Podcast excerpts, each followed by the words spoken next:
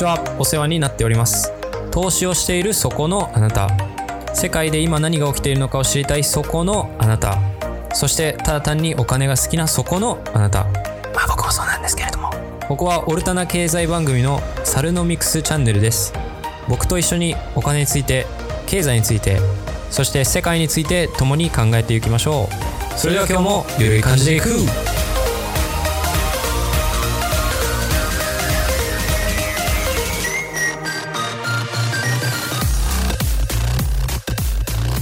はい、ということで、エピソード7ですね。いやー、結構作りましたね。まさかここまで続くとは思わなかったですけど、まあ結構作るのが楽しいんでね。あんまり苦にならないですね。まあ先ほどなんか YouTube 見てたらですね、なんか広告で、こう、株の、株を買えというなんか広告が出てきまして、まあそこはなんか、えー投資情報の配信をするみたいなね。まあ、いわゆるあの、アドバイザリービジネスみたいな感じのやつですね。で、その広告で言ってたのが、その、アメリカのそのシーゲル教授っていうなんかすごい、株がすごい人、あの、なんかすごい専門家の方らしいんですけれども、その方が来年はバブルになるから、今買っといた方がいいみたいな株を。最近の世の中ってめちゃくちゃ、こういう広告が出るっていうことはね、まあ僕、その YouTube チャンネルとか、あの、フォローして見てる YouTube とか、ほとんど経済番組なんで、そういう広告が出てくるのもまあ、しょうがないんですけれども、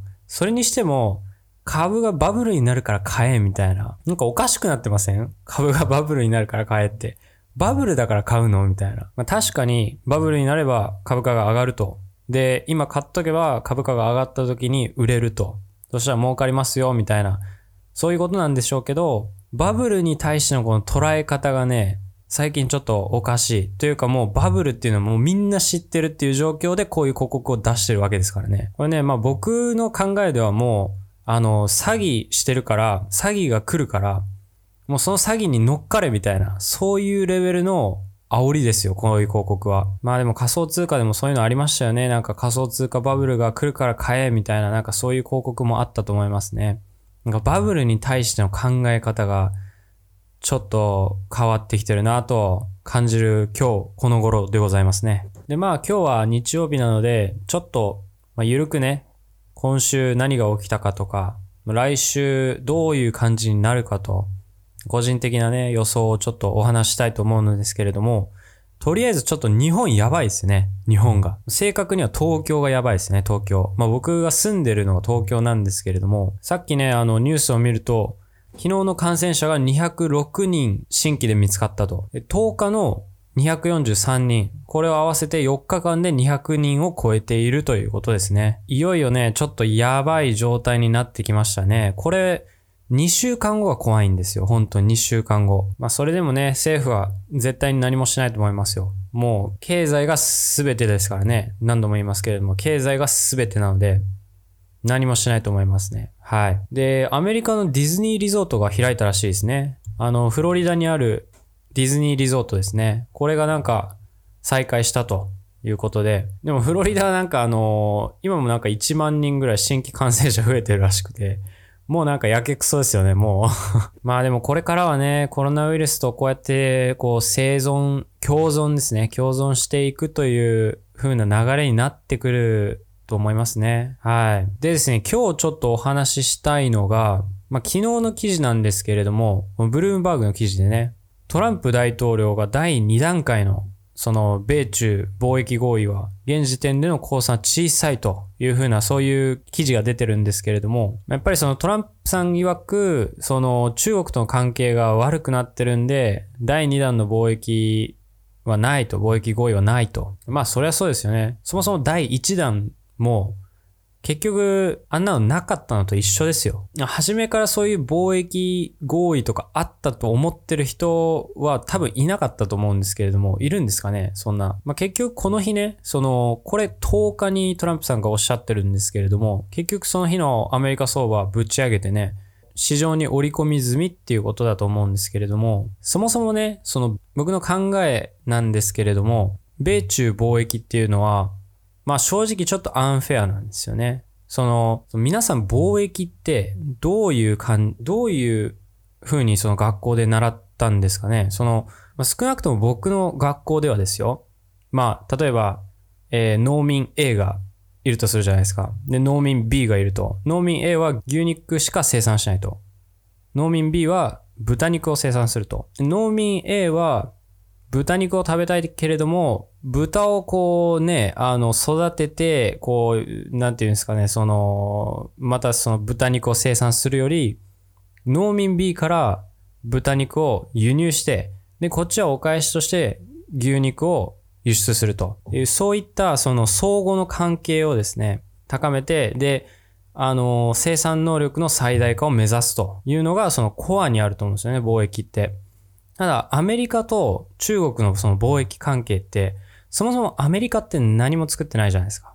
もう、工場ないですよ、そもそも。で、 made in China って、まあ、中国最近言われないですけど、なんか前まではその世界の工場とか言われて、まあ、食べ物とか服とかね、あらゆるそういう、なんていうんですか、 essential な、あの、品物を作ってたじゃないですか。まあ今も作ってるんですけれども、で、アメリカが中国に輸出しているものっていうのが、まあ、例えばその商業用飛行機とかね、あとは大豆ですよ。大豆がかなりでかいんですけれども、で、あとはその半導体部品とか、そういったものなんですけれども、中国がアメリカに輸出しているものっていうのは、例えばコンピューターとかね、スマホとかね、あとは服とか靴とか食べ物とかね。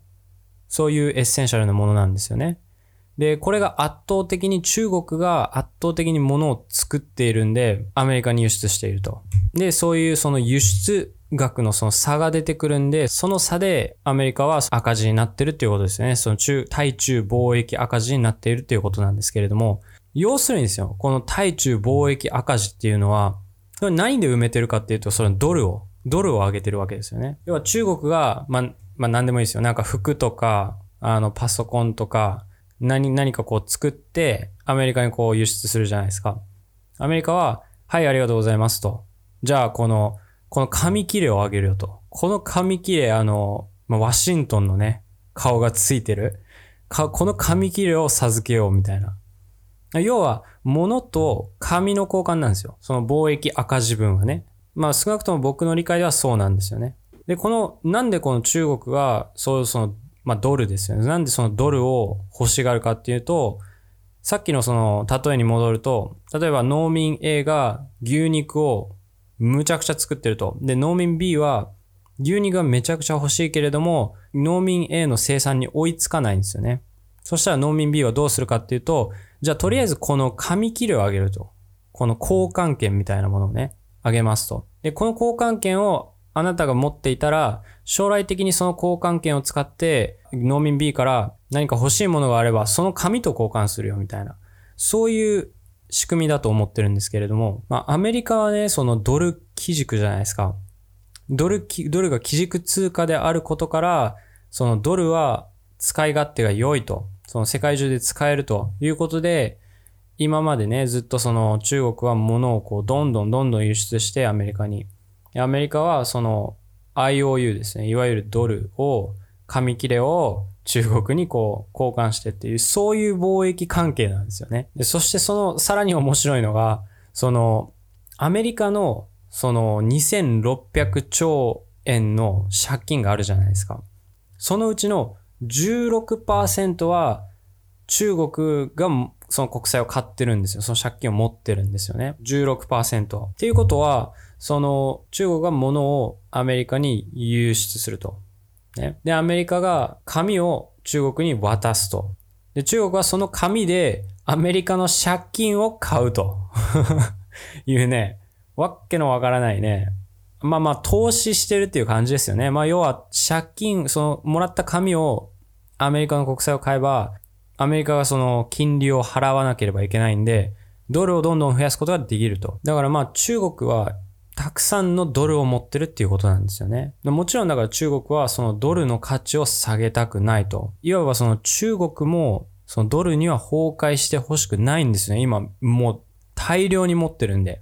だからアメリカの FRB がどれだけこうスローが中国はそのドルをもう売るわけにはいかないんですよね。もう大量、大量にありすぎて。なんで、ちょっと中国も結構もう八方塞がり状態でもうドルを支えるしかないっていう状況なんですけれども、まあ要はね、そのアメリカがこれからそのものを生産して、で最終的にその中国にこう物をね、渡すっていうそういう時期が来ればいいんですよね。そしたらだから今まで貯めてきたドルを IOU をやっとこう使えるっていう場面が来るんですよ。ただ、今その一つまたこれもブルームバーグの記事なんですけど、これはでも2019年のやつなんですけれども、製造業、アメリカの製造業は、アメリカの GDP のその内訳の中で、72年間で最も低い水準になってると。72年間ですよ。要は1947年のレベルまでその製造業のそのポーションっていうか、その割合が低くなってるっていうことなんですよ。だそれだけ工場がもうないんです、製造業が。で、どうやらそのトランプさんがね、その大統領になってから、確かに最初はその製造業が拡大したらしいんですよね。ただその後、あの、米中貿易戦争の影響で、トランプ政権下で製造業のその就業者が減ったと。トランプさんがヒラリーさんに勝つことができた、そのペンシルバニアとかウィスコンシ、ウィスコンシンとかね、そこら辺の製造業が縮小したというふうに書いておりますね。だからもう、メイドインアメリカとかないでしょ。ね。もうないですよ。たとえなんかメイドインアメリカとかあったとしても、それはもうただ単にアメリカで組み立て、その最終的に組み立ててるだけみたいな、なんかそういう感じのものばっかなんですよね。だから中にあるその部品はもうすべてなんかこう海外のものとかね。そういうパターンばっかなんですよ。だからもう製造業がもう全然ないと。物を作れる、物を作っていない経済が強いはずがないじゃないですか。物作らないんですよ。ね。まあだからね、先ほどのまた例えにちょっと戻るんですけれども、農民 A が牛肉作りまくってると。で、農民 B はもう仕事しないですよ。もう豚肉も作らないですよ。で、IOU と牛肉を交換しまくって、結局は農民 A はね、物がいっぱいあって、IOU しかないと。農民 B はただ単に仕事サボってね、あの適当に物をその紙切れと交換して、で遊んでるだけですよ。で、この状態がいつまで続くかっていう話ですよね。今のところ、その農民が交換してその IOU、ドルはですね、下がってないですよ、価値は。ただ誰も働いていないものを作らない国の交換権なんてどれぐらい持つかっていう話ですよね。で、ちょっと中国市場についてお話ししたいんですけれども、中国市場ね、なんかまあ先週でまあ言ったらあれですよね。その4週続伸なんですよね。はい。で、 ChiNext。ChiNext に関しては、7週続伸なんですよ。7週間も上げてるんですよね。でですね、どうやらその中国市場で、まあ10日大きく下がったんですけれども、大型株がね、どうやらその政府系の2つの基金が株式の保有を減らすと、まあ要は売るっていうことですよね。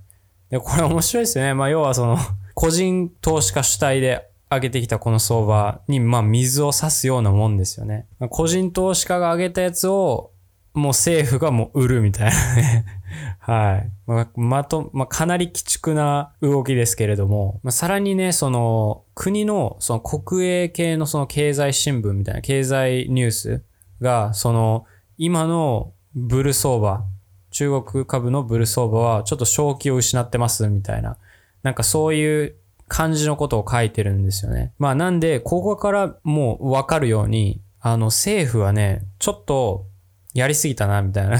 やりすぎてるね、みたいな。そんな感じの、まあ明らかにその株高にちょっと不安を見せていると。なんでね、正直今週少し下がると思いますね、中国株。上海総合もチャイネクストも下がると思います。これちょっと調整ですけど、調整の範囲内になると思うんですけれども、まあ、政府系ファンドがね、で、政府系のその経済新聞とかが言ってるわけですよ。で、テクニカル的にもちょっと加熱感があるんで、ここは一旦下がると思いますね。今週、まあ、もしかしたら来週もかもしれないですけれども、とりあえず一旦調整が入るという見方が、まあ、僕個人的な見方ですね。なので中国株が下がると、まあ、果たしてそれが日経君とか、あとはダウとかね、アメリカ相場とかどういうふうに影響してくるのかわかんないですけれども、でもまあ、長期的な目線としては、以前お伝えしたようにですね、あの、海外のファンドとか、あとは中国国内の機関投資家とかもそうなんですけれども、あまりこの市場にお金を入れていない状態なんで、これからまあ、新規のね、資金がどんどん入ってくるはずなんですよ。どんどんもう、前までずっと売られてたんで、これから保有株式をちょっとずつ増やしていくっていう方向性になると思うんで、中国株は長期的に見て買いだと思います。なので、調整が入ったとしても、今のところトレンドは上と思いますね。はい。でね、お話したいのがね、あのー、アメリカのバイデンさんですよ。バイデンさん。元副大統領のバイデンさんですよね。民主党候補。で、バイデンさんが今週ね、ちょっとあの、まあ、以前そのお話したそのグリーンニューディールの他にですよ。他に財政政策というかもう税ですよね。税のプランを出したということで、で、まあ簡単にね、ちょっとまあ僕もその、もうものすごくその詳細は見てないんですけれども、簡単に、まず一つ目、その贈与相続税を上げるということですね。で、僕、そのこの相続税とか贈与税とかも大嫌いなんですよね。政府は何がしたいのかっていう、本当に、本当になんかこういうのを見るとわかんないんですよ。要は、まあ、僕が一生かけてね、一生かけて、例えば1億円を貯めたとするじゃないですか。ね。で、息子よと、わしは死ぬが、わしは死ぬけど、この金をお前に託すみたいな。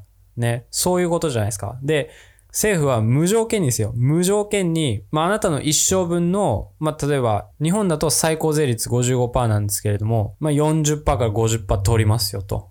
ね、あなたの人生の40%とか50%は無駄だったんですよ、みたいな。そう言ってるようなもんですよね。え、まずその、僕がその一生をかけて稼いだお金を、なんで政府に所有権があるのかっていうのも疑問なんですけれども、これ例えば、そのまあ僕がその、経営する、何かしらのそのビジネスを経営するじゃないですか。で、まあ中小企業だとして、で、その中小企業のオーナーであるまあ、僕は死ぬ前に息子にその、それを継がせたいと。ただ、やはりその贈与税とか相続税とかそういうのがあるわけなんですよね。で、政府は何したかっていう 何をしたんだと。結局お金取るだけで、しかも何もやってないくせにですよ。その僕の経営に関しては何もやってないくせに、まあ、法人税取られるぐらいですよね。まあ、邪魔しかしてないですよ、そういう税とかね。それなのに、息子に何を渡そうが、まあ僕の勝手なわけじゃないですか。なんですけれども、まあそういう贈与税とかね、相続税とか、そういうので、まあ無条件にあなたの人生で作ったもの、貯めたもの、すべて無条件で一定割合取りますよ、みたいな。もうわけわかんない。ただの懲罰に近いですよね、これね。とまあ僕は思いますね。まあどうやらその、今見ると、その贈与とか相続税とかは、まあ、やっぱりそういうなんか、あの不公平をなくすために必要なものとか、そういう考えがあるらしくて、まあ、要は、金持ちの息子は金持ちのままじゃないですか。だそういうのはいけないんだと。で、そのお金をもうちょっとこう、イーブンにするために、政府が取って、で、ばらまくという考えですよね。まあ、それでも、僕はその、例えば、まあ、僕の息子はどれだけバカ息子だとしても、僕が一生かけて必死こいて働いたお金を誰に渡そうが僕の勝手だと思うんですけれどもね。うん、まあ、そこら辺はちょっと人によっては考えがちょっと変わるかもしれないですけども、でもこれ、最もだから悪いのが、その経済全体に悪いんですよね。例えば僕はまあオーナーさんとして、で、相続税払えないですと。もうあの息子さんに、あの何かね、その会社を渡すとか、その物を渡す、お金を渡すとかね。ね、その会社を持ってた場合、そこに働く従業員、ね、もし相続税払えなかったら、その、そこに働く従業員であったり、まあ、そこに来るお客さんであったり、取引先であったり、そういった人をもう無視して、で、会社畳まないとダメなんですよね。今でもそうですよね。なんか会社畳んだ方が安く、安く済むみたいな。だからしかもその長期的な目線でその経営ができないじゃないですか。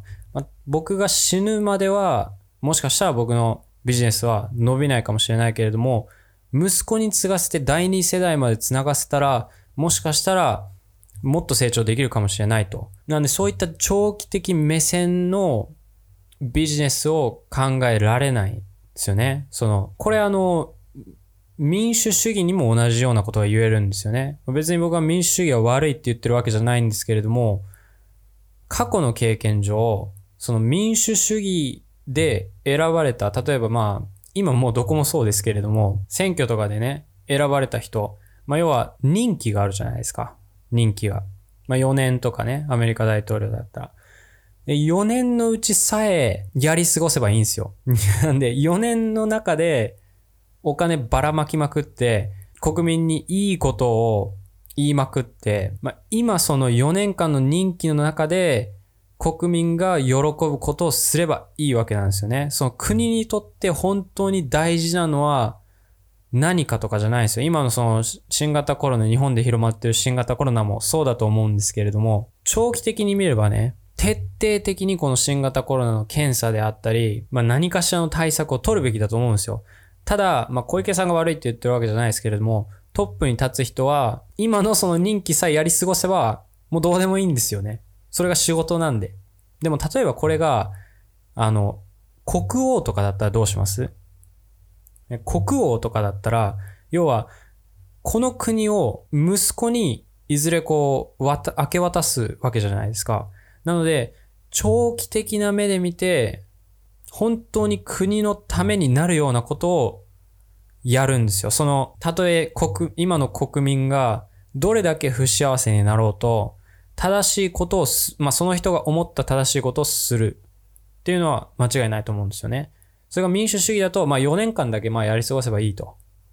ね。で、次に変わった人は、その人はまた4年間やり過ごせばいいみたいな。